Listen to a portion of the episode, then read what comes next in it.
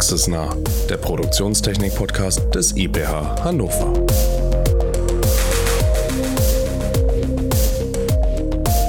Herzlich willkommen zu einer neuen Folge des IPH-Podcasts. Mein Name ist Jens und ich bin Mitarbeiter und Doktorand am IPH. Heute spreche ich mit David Schellenberg. David ist ebenfalls Projektingenieur am IPH und befasst sich mit dem Thema Ergonomie in der Schmiede. Moin David. Moin Jens, vielen Dank für die Einladung. Sehr gerne.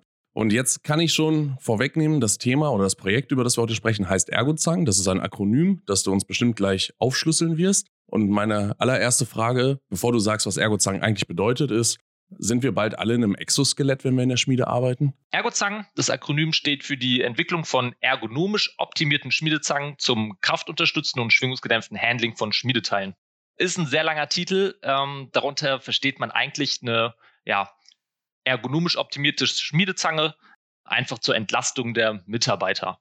Was heißt jetzt Schmiedezange? Also ich weiß es im Hintergrund, aber ich möchte natürlich auch unseren Zuhörern so ein bisschen das Bild vermitteln, was wir unter Schmieden verstehen, weil ich glaube, ganz viele kennen von irgendeinem Mittelalter-Weihnachtsmarkt, wenn jemand mit dem Hammer um Amboss haut und da drin was hält, dass das ja eine Schmiedezange ist. In welchem Kontext sprichst du, äh, sprichst du darüber? Der Einsatz unserer Schmiedezangen ist dahingehend, dass wir tatsächlich glühend heiße Schmiedeteile von teilweise bis zu 50 Kilogramm halten, tragen und äh, in die Umformmaschine einlegen, also in einem Hammer oder in einer Presse und äh, umformen.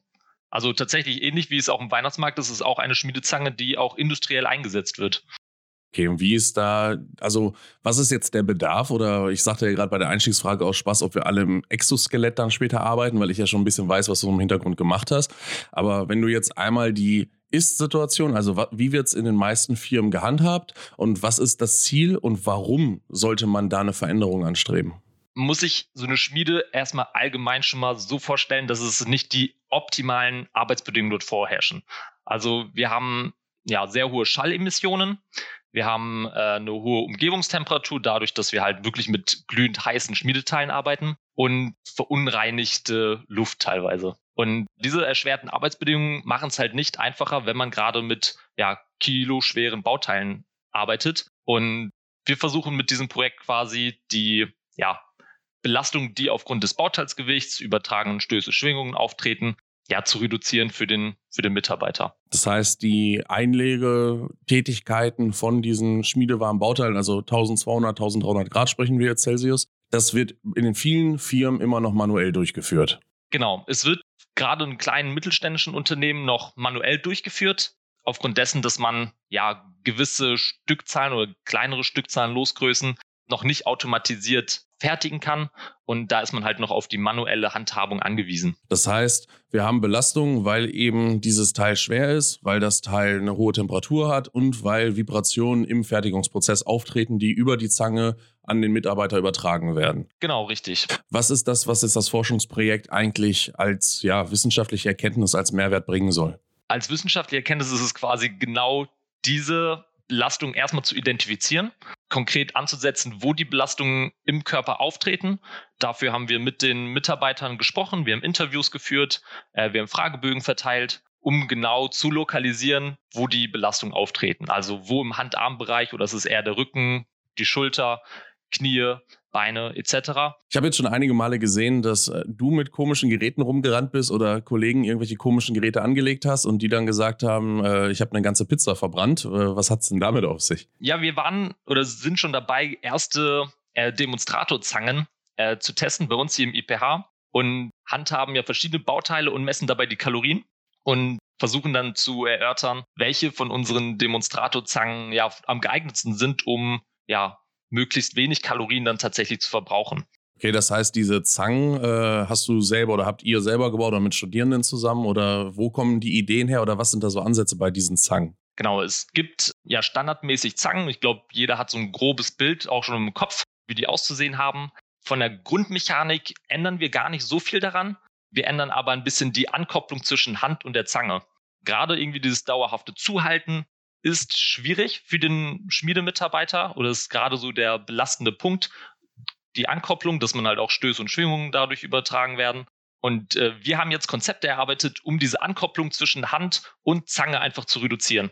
Da hatten wir verschiedene Ideen, Konzepte, haben wir zusammen mit Studenten und auch anderen Mitarbeitern kleines Brainstorming gemacht, einen kleinen morphologischen Kasten erörtert, welche Konzepte vielleicht geeignet sind und einfach mal demonstrativ gebaut, um erste Ansätze zu bekommen, welches Konzept tatsächlich jetzt geeignet wäre oder nicht. Also es ist ein kleiner, mm, so ein evolutionärer Ansatz gewesen. Und jetzt ist es ja so, dass das Projekt nicht nur ein äh, Grundlagenforschungsprojekt ist, wo du alleine über zwei Jahre oder sowas äh, versuchst zu forschen, sondern es ist ja ein kooperatives Projekt auch mit Industrieunternehmen.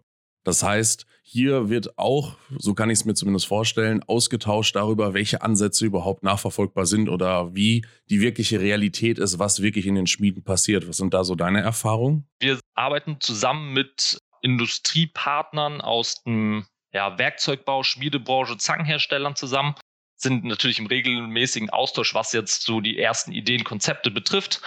Es kommen natürlich auch neue Ideen direkt von den Mitarbeitern aus diesen Unternehmen an uns heran. Wir fragen natürlich direkt die Mitarbeiter, was umsetzbar ist, sodass wir dann auch direkt ein Feedback haben, was nützlich ist. Über wie viel Verbesserung kann man da sprechen, wenn man sagt, äh, das bringt wirklich was? Also wir hatten bisher Untersuchungen gemacht, mit diesen bisher ergonomisch optimierten Zangen bei uns im IPH. Da haben wir dann Verbesserungen hinsichtlich des Kalorienverbrauchs so um die 40 Prozent schon erzielen können. Ja, das ist ordentlich, 40 Prozent. Ja, das war natürlich dann auch, ja, bisschen ausgeklügelte Technik. Das war eine Kombination von einer Schmiedezange und einem Traggestell, das wir ja konzipiert haben. Das ist so ein, das Traggestell, so eine Art Vor-Exoskelett, kann man so sagen. Also wie ein Rucksack, der sozusagen einen Bogen hat, wo man dann die Lasten mit aufnehmen kann. Also das einfach eine Trageunterstützung ist für die Zuhörenden, die das vielleicht so noch nicht gesehen haben. Genau, das ist eine ja, Trageunterstützung, dem dann die Belastungen von der Hand entnommen werden und auf den Rücken übertragen werden quasi. Wie schwierig ist es, den Kompromiss zwischen Ergonomie und Handhabbarkeit des Prozesses zu gestalten? Also wo ist eher der Schwerpunkt im Projekt Ergozang? Liegt es wirklich eher auf dem ja, Prozess der Zange oder liegt es eher da auf den Mitarbeiter? Und was ist so das Feedback, was bis jetzt gekommen ist? Das ist eine sehr gute Frage. Der Schwerpunkt variiert tatsächlich ein bisschen in diesem Projekt. Wir haben zuerst den Schwerpunkt auf die Ergonomie gelegt, um halt eine höchstmögliche Entlastung für den Mitarbeiter zu sorgen. Haben auf Basis dessen dann quasi dieses Vorexoskelett, dieses Traggestell entwickelt und äh, verschiedene Zangenkonzepte evaluiert, die die Greifkraft reduzieren sind mit diesen äh, Demonstratoren quasi wieder auf die Industrie zugegangen und geschaut, ja, kann man das tatsächlich auch so umsetzen, wie wir das uns das vorgestellt haben. Als Feedback kamen natürlich hier und da einzelne Einschränkungen hinsichtlich der Einsetzbarkeit, so dass wir quasi wieder den Ball zurückgespielt bekommen haben und äh, wieder die Ergonomie dahingehend anpassen mussten, um die Handbarkeit in der Schmiede zu gewährleisten zu können. Das heißt, es ist immer so ein gewisses Wechselspiel zwischen ja Erreichung der höchstmöglichen Belastung, aber tatsächlich noch Nutzbarkeit innerhalb der Schmiede. Jetzt hätte ich noch eine Frage, die sich eher nicht an das Projekt, sondern dich als ja, Projektbearbeiter richtet. Was ist das, was dich an diesem Thema fasziniert? Also ich finde dieses Projekt wahnsinnig spannend, dahingehend, dass ich ja sehr praxisnah forschen kann. Ich habe Einblicke in die Industrie mit den Schmiedemitarbeitern reden zu können, deren Problematik auffassen zu können und habe in Aussicht quasi eine Möglichkeit zu schaffen, diesen Mitarbeitern, mit denen ich da auch zusammenarbeite, ja eine Hilfestellung zu geben. Das ist so meine Motivation für dieses ganze Projekt, am Ende eine ja, Schmiedezange entwickeln zu können, die tatsächlich anwendbar ist und auch ja entlastend für die Mitarbeiter ist. Wie würdest du denn dann jetzt die Zukunft der Ergonomie der Schmiedezange beurteilen? Was kann das bringen und wie ist da so der Ausblick für die nächsten Jahre? Ich schätze, dass ja dieses Ergebnis von Ergozangen geeignet ist für die Anwendung in kleineren Stückzahlen, in Manufakturbereichen. Ja, die manuelle Warmmassivenformung steht immer ein bisschen im Zielkonflikt mit äh, einer automatisierten Schmiedelinie. Eine automatisierte Schmiedelinie ist einfach nutzbar für ja, hohe Stückzahlen, hohe Losgrößen, was sich aber halt dann bei kleinen Stückzahlen einfach nicht rentiert. Gerade da wird dann halt angesetzt, mit einer manuellen Schmiedezange dann zu arbeiten. Und äh, hier sehe ich einfach das Potenzial, gerade dann die Mitarbeiter zu entlasten, einfach ja den Schmiedealltag erträglicher dahingehend zu machen.